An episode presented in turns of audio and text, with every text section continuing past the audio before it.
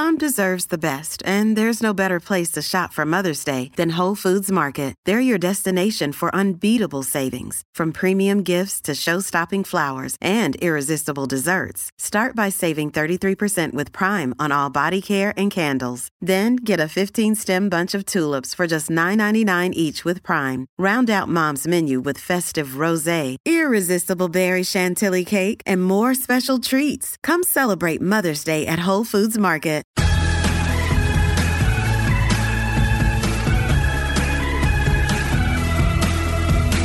Okay, you guys, we're not quite at New Year's Day where you start with the resolutions, but we're almost there, right? In everybody's mind, it's on, oh, suddenly health and fitness. Too many holiday treats, right, lead us to jump right into action with the health-centric New Year's resolutions. Well, this time last year, when gyms and fitness studios were all shuttered, right? Lockdown. Horrible, right? Fitness streaming had exploded. Pelotons were on back order. At-home gym equipment, like the mirror and plain old dumbbells. There was a huge rush to get them. I think I waited 7 months to get 5-pound dumbbells. I mean, it's ridiculous. Crazy. But my guest today, big in the fitness world with 10 different brands I guarantee you have heard of. He started simply by joining a boxing gym in Orange County back in 2001. 10 months later, he's like, let me buy it. And today, he's at the forefront of the biggest fitness brands and streaming. So how did he go from being the first in his family to graduate from college to now fitness mogul? Let's ask him how. We welcome Anthony Geisler of Exponential Fitness. It's great to have you on Everyone Talks to Liz, Anthony. Thanks, Liz. Happy to be here. Oh, great. Wait, one single membership at a boxing gym. Tell us how this all began. Yeah, well, I joined a boxing gym just like anybody would. It was a one-off, kind of off the beaten path, old Rocky kind of type looking boxing gym. So not in the shopping centers that we're in today. I think a third of the building had been burnt down in an electrical fire and never repaired. The heavy bags used to be heavy bags years prior. They were now duct taped together. The treadmills didn't really turn on. You just kind of ran hard enough to make the belt spin. So it was a tough spot. But, I joined it, loved it, trained there, fought in their smoker fights. You find out in the ring, just like you find out a lot about life, that you have a fight or flight response. And there was only two choices in the ring. And the people there, seemed to get along with me well, or I got along with them well, because although they actually really knew how to fight, I was at least willing to try and fight. I probably looked like a drunk girl in a bar, but I was willing to swing for the fences to survive, and, didn't know that when I was fighting those smoker fights, looking ugly, but having a lot of heart, that was going to be a foreshadowing of my next 20 years in the fitness space. But originally just joined like anybody that, would join a local boxing gym, and, didn't think much more of it than that at the time. But 10 months later, you're buying this thing? What kind of money did you have? I mean, right away, I'm thinking, oh, this guy is already big bucks. He's got filled pockets.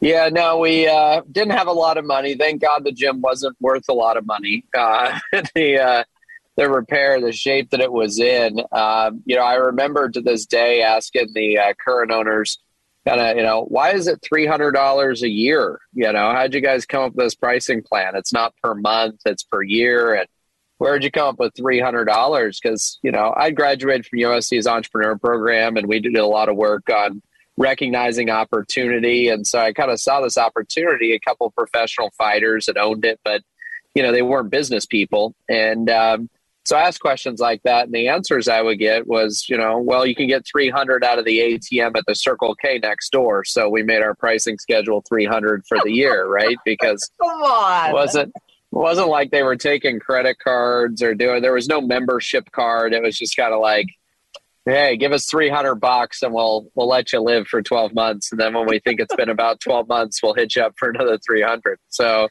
it was, they had a guy at the front desk selling gym memberships during the week, and he was selling barbecues at the swap meet on the weekends. And Stop. And so you should be a stand-up comic. No, but that was the story. And but we had a lot of professional fighters training in there, and what I really recognized was, although the setting may not have been the prettiest and the guys running it may not have, been business people trying to really run a business, they're running what I call today passion projects, right? Just something they're super passionate about. The reality was the workout was just insanely good. And, it was kind of like looking around a restaurant that's, poorly run and it's packed. And you're like, well, it has to be the food, right? Because it's not the service and it's not the location. So people must be driving for the food. And that was what I really identified at LA Boxing when I had one location, is that the workout was phenomenal. People came and were willing to pay and suffer through the rest of it to get their great results in the workout. And ultimately I thought, hey, if I can take, what I knew about the business world at that time, which probably wasn't a lot. I was, fresh out of college. So I probably thought I knew a lot more than I actually did. But I thought, hey, if I could take the business world piece and combine it with this great product, and then see where it goes. But I didn't have a lot of money at all. So it was rough coming up with the cash to do it. As a matter of fact, people asked me why I started franchising, and I said, well, I had to, right? I didn't have any money to go open. I mean, LA Boxing ended up selling 200 franchises, kind of out of the gates.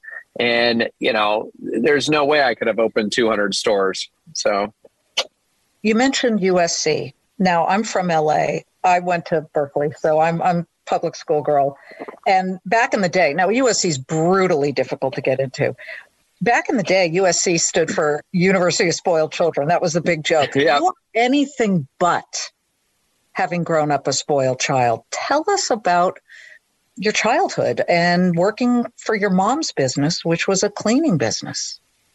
Yeah, my mom had a business. She was an RN here, and then we moved to Arizona for my dad to get a job, and then moved back when I was 7.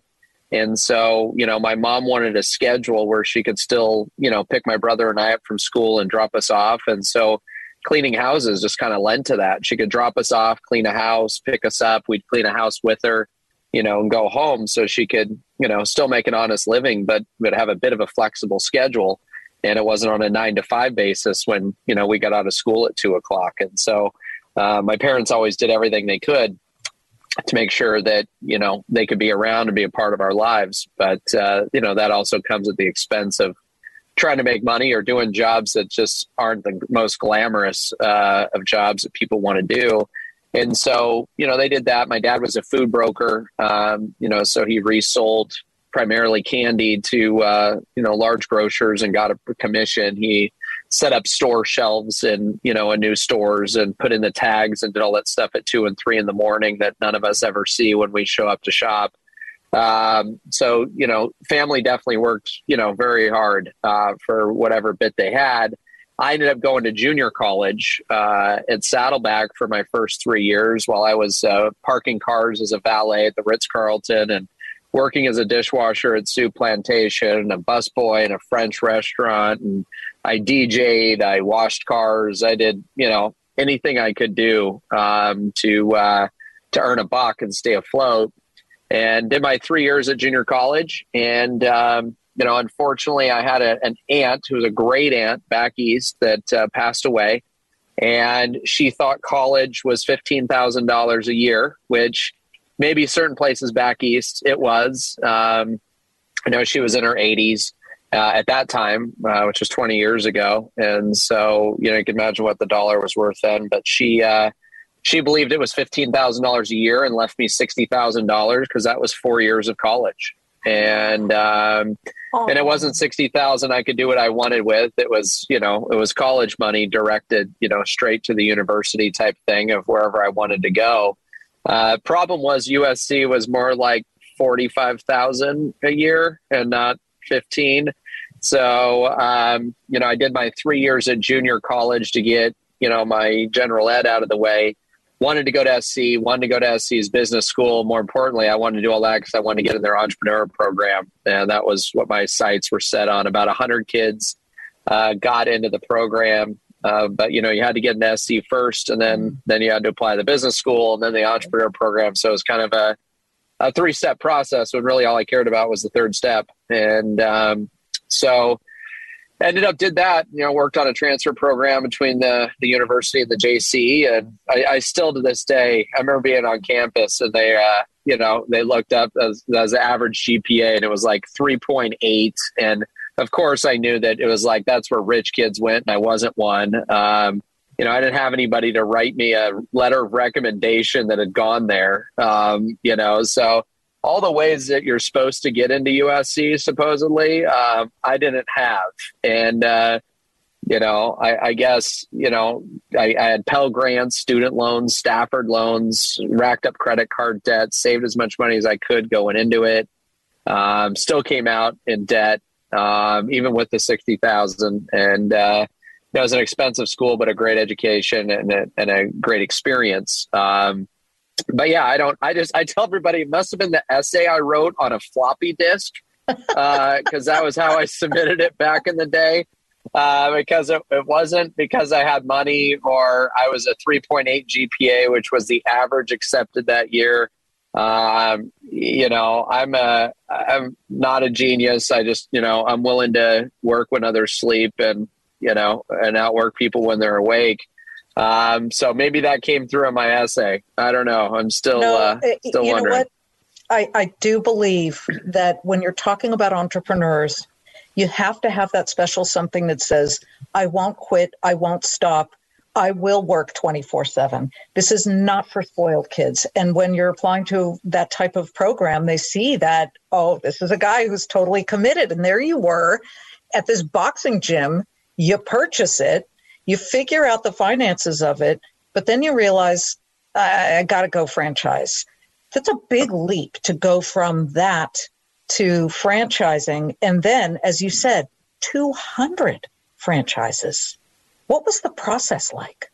Yeah, well, you know, like I said, it was born out of necessity because, you know, my parents were counting on me to retire them. I wasn't planning on getting money out of them. And so I didn't have anyone rich in my family to go to. The SBA didn't really want me because I didn't have a lot of assets. So you're kind of in that too big to be small, too small to be big sort of bucket. And so, you know, finance everything I could through credit cards and, you know, money I was saving and those kinds of things to get the first one started. And, you know, and we bootstrapped it. I mean, if it hadn't gone right, like exactly right, you know, it would have been curtains. And there were many times along the path, even when we first started franchising. I remember, so we started franchising. My payroll at that point was $25,000 a month. And I've never missed a payroll and I've never been late, but the closest I ever came was this scenario. And I had to run payroll that day and I didn't have the money. And that was it. And it was going to be, I was just going to have to accept it. Like that was it. I looked at every corner, nook and cranny I could. I called my parents and, you know, my dad's like, well, I got a home equity line of credit. Maybe I can help. And I'm like, well, that'd be the most expensive money I ever had because they don't have any themselves. And you know, ended up that right before lunchtime, this guy walks in. It's like these famous stories where you're like, how is that even possible? But this guy we had talked to locally about buying a franchise weeks before, we thought this guy was no longer interested.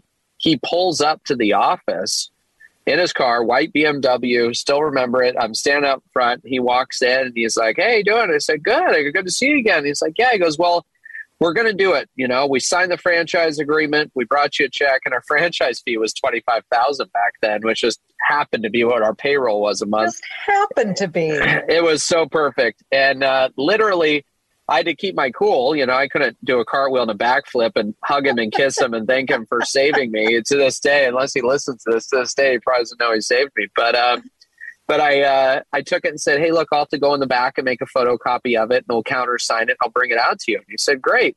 So I went in the back. I handed the check to our receptionist. And I'm like, you get in your car. You drive to the bank. You put this in right now. And so she's like, okay. She went out the back door, drove around him to the bank while I'm photocopying and countersigning this agreement. So By the time he got back in the car, thank God technology isn't what it is today. He would have gotten a text message that said, your check 1029 just cleared. But I guarantee you that check was live in our account before he got back out to his car to get down the freeway. So it's brilliant. The world and the universe work in such mysterious ways. I mean, let's fast forward. LA Boxing becomes the world's largest boxing, kickboxing, and mixed martial arts fitness franchise. It was acquired, by UFC Gyms in 2013. What was that moment like for you? How did that come about? It was pretty surreal. You know, they called. I remember I was driving my little Mini Cooper driving up north. I used to drive from store to store to check on the franchises because it was cheaper to drive than fly and hotel and all those things. And I would do these long 22, 23-hour trips where I'd drive up north, hit all the stores, and drive home and make my now wife talk to me on the ways, way back the last couple hours because, if I hang my head out the window like a dog trying to stay alive. But it was, too expensive to stay up in Silicon Valley overnight. But look, I got a call from them when I was in my Mini Cooper driving around, and, they said that, they had done about 5 UFC gyms at that time, and they were big boxes, and they were looking to start, wanting to franchise, and they were kind of figuring out, do they buy me or compete with me? And they wanted to make sure that I could turn all the LA Boxings into UFC gyms. That contractually I could do it, which I could, and that I was, willing to do it.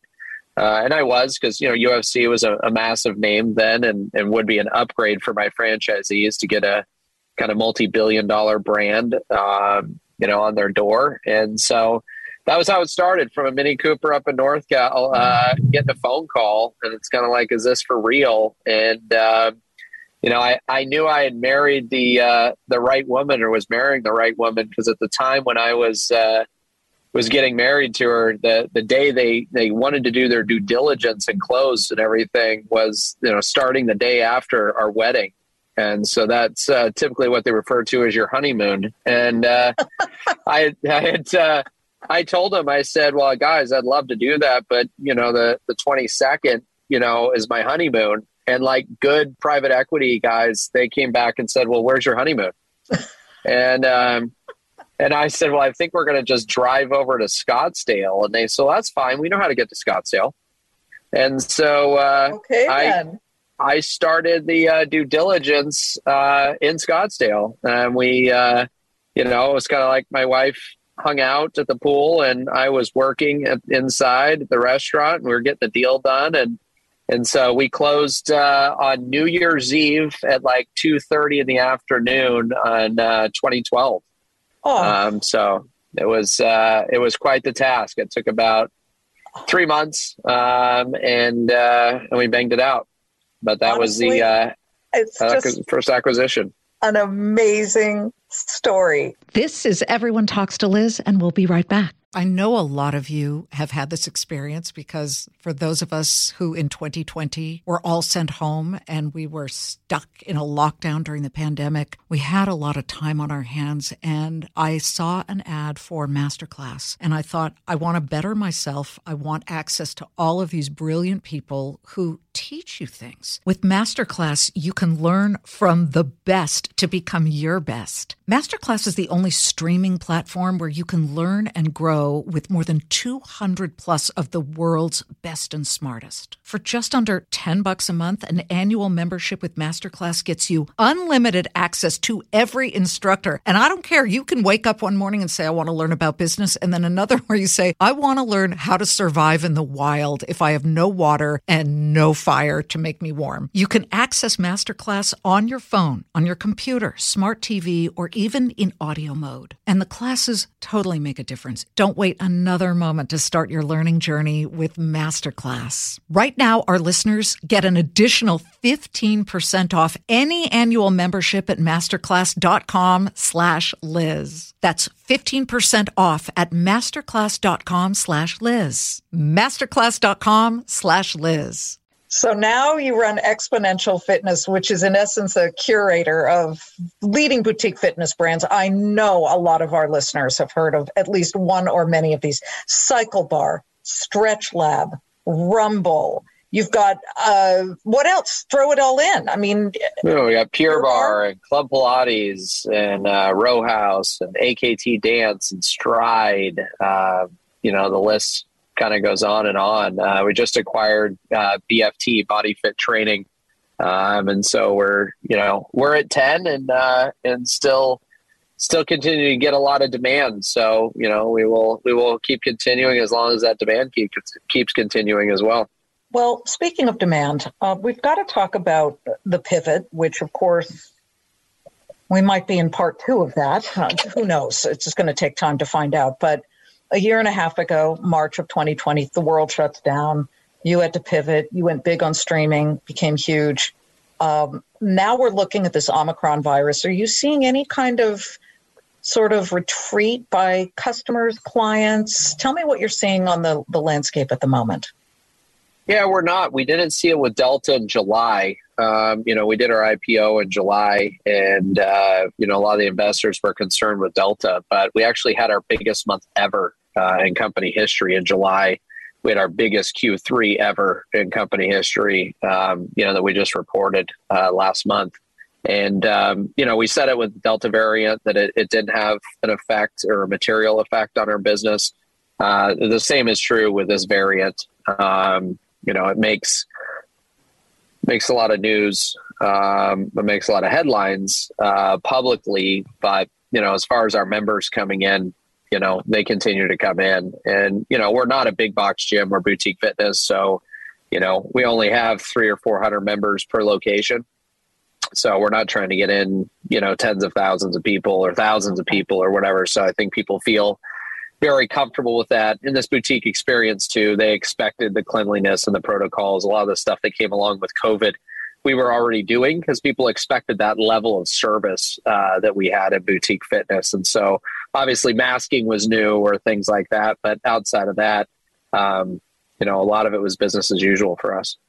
You strike me as an incredibly competitive guy, but with a very rational focus. One foot in front of the next, figure out a way. One door shuts, you jump in the side window. The side window shuts, you go around the back to the basement. You're always kind of figuring out a way. You are now figuring out a new way. You're venturing into the augmented reality space. You've got a new production studio called X Studio. Can you explain what that is and how it'll add to your platform? Yeah. So, we were probably the most prepared for COVID unknowingly than anyone out there. We bought our own production facility in the summer of 2019. So we had our own camera crews. We'd already filmed thousands of hours of live and edited content. And oddly enough, we were prepared to launch our new studio April 1st of 2020. And so all we really had to do when COVID hit was move our, kind of our launch up a couple of weeks. And we did that. And so, that helped. We really just kind of flipped everyone from the physical world to the digital world. And as the world reopened, we flipped everyone back again, which, still allowed us to process almost $500 million in 2020. Like we temporarily closed 1,500 locations, but we opened back up 1,850, not losing a single store. And so we grew by 20+% our door count, during COVID. And, because our community is so strong, we were able to do that on the backs of, indoor, outdoor, and digital. But the digital landscape's changed, right? After 1 year, it was, people were expecting new things. And so we went back into the studio, invested more money, and rebuilt the studio for a new relaunch. Originally our idea was to launch this direct to consumer, but we realized when the stores were closed, if we went to the consumer, that would put the franchisee out of business. And we didn't want to do that. We didn't want to compete with our franchisee. So we gave our digital product free of charge to the franchisee and let them turn around and charge their members for it. And that was how we were able to process all that money that kept the stores afloat. So you've got all these brands. And I'll never forget once, we're at Fox. So, of course, Rupert Murdoch founded the company and runs it brilliantly. He was once asked, which competitor do you admire and why? This was, I want to say 2007, Fox Business had just launched. So I'd left CNBC to take a chance on a startup. And he said, I think the New York Times has an amazing website. The Wall Street Journal, which Rupert had just bought, I want the Wall Street Journal to have an amazing website, and ours just isn't there right now, but boy, does the New York Times do it well. Fast forward to today, the Journal is huge. It's got a paywall. People pay for it. It's done incredibly well. Who of your competitors do you admire? Yeah, you know, it's been it's a good question. But in this space, you know, it's been tough to find competitors that are kind of the size that Exponential is, right? You know, the people that fuel us, that fuel my competitive nature, aren't necessarily my competitors, but our franchisees. When you look at the grit and the grind that our franchisees have to do to go turn that lock every day, you know, I had a franchisee in New York City who said, you know, my apartment is staring at the back of the hospitals. Like, this is when COVID hit. She's like, I'm watching them load people into this truck, and then I'm supposed to go get my Stretch Lab up and running today in the city, right? And it's crazy. The resiliency of our franchisees and what they're able to do. I mean, of all people, I mean, it's the resiliency of this industry has been amazing. You know, guys like Chris at Planet Fitness has done a phenomenal job. You know, Chris and I talk all the time. He's great. He's definitely the pioneer of the public fitness company kind of type situation, right? I tell him, he's like, congratulations, your stock's up 100%. And I said, well, thank you for paving the way, right? Because if it, you know, fitness wasn't a Wall Street darling before Planet kind of came along. And so, you know, there's a lot of guys I look up to in the industry that have, you know, have paved the way and done a great job. Orange Theory's done a great job. Dave Long over there and team, you know, have done an insane business over there. So a lot of people I looked up to that paved the way to me, for me kind of, you know, coming into the public side of things, coming to the fitness side of things. But I would say on a daily basis, kind of the resiliency of our franchisees and that grit and grind that you see them open the door with every day that they have to have is inspiring to me. God, you just said they have to open the locks on the doors every day. These are small business people who are scratching it out and really taking on all of the risk. And I just think to have somebody like you as their sort of coach and mentor, and they can pick up the phone and say, boy, it's feeling really difficult right now, which leads me, as we finish up, to this question. What does someone who's listening right now who dreams of starting their own business, what characteristic served you best when it came to building Exponential and what you have today? Yeah, I think it's just that grit and grind. It is just get up every day, like you said earlier, put one foot in front of another, because you don't know as if you give up today, would tomorrow have been the breakthrough, right? And so you've got to go to bed every day thinking, you know, tomorrow you're going to get up and that's going to be the day, you know. And so I think that's just what it is for people, is just don't give up. You know, do not give up. Keep pushing forward. There's nothing I did that was genius work. I wasn't I wasn't born a gifted boutique fitness franchisor. I don't even know how it could be born that way. But that wasn't some genetics I was born with. But I am willing to outwork you, and I will beat you. Whether it's your game or my game, I will learn your rules and I will figure them out, and I will beat you at your game. And you have to think that it was like fighters getting in the ring. Like I talked about in the beginning, you don't see these fighters. You see Mike Tyson. Everybody made so much fun of him for years where he said, you know, I'm going to eat your children and I'm going to do this and I'm going to do that. Well, hey, you're getting in the ring with somebody else who's trying to knock your head off. Like, you can't think you're going to lose. You cannot think there's a chance at losing.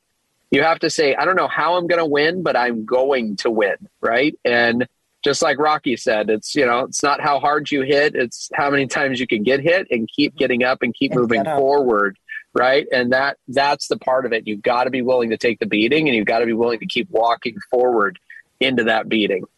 Oh, that is golden advice. Anthony, great to have you on. Thank you so much for sharing your story and your journey, which is, I can tell, far from over. Best of luck to you. Thank you so much. I appreciate it, Liz. Great to see you. Anthony Geisler of Exponential Fitness. Yeah, he's the CEO, he's publicly traded. I mean, you know, what next is this guy's a meteor that knows no bounds. And for all of you who dream of it, just take Anthony's story and use it as fuel. Please, these stories on Everyone Talk to Liz really kind of propel you, we hope, and spread the word.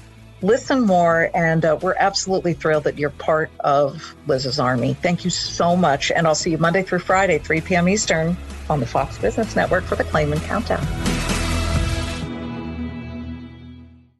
From the Fox News Podcasts Network. I'm Janice Dean, Fox News senior meteorologist. Be sure to subscribe to the Janice Dean Podcast at foxnewspodcast.com or wherever you listen to your podcasts. And don't forget to spread the sunshine.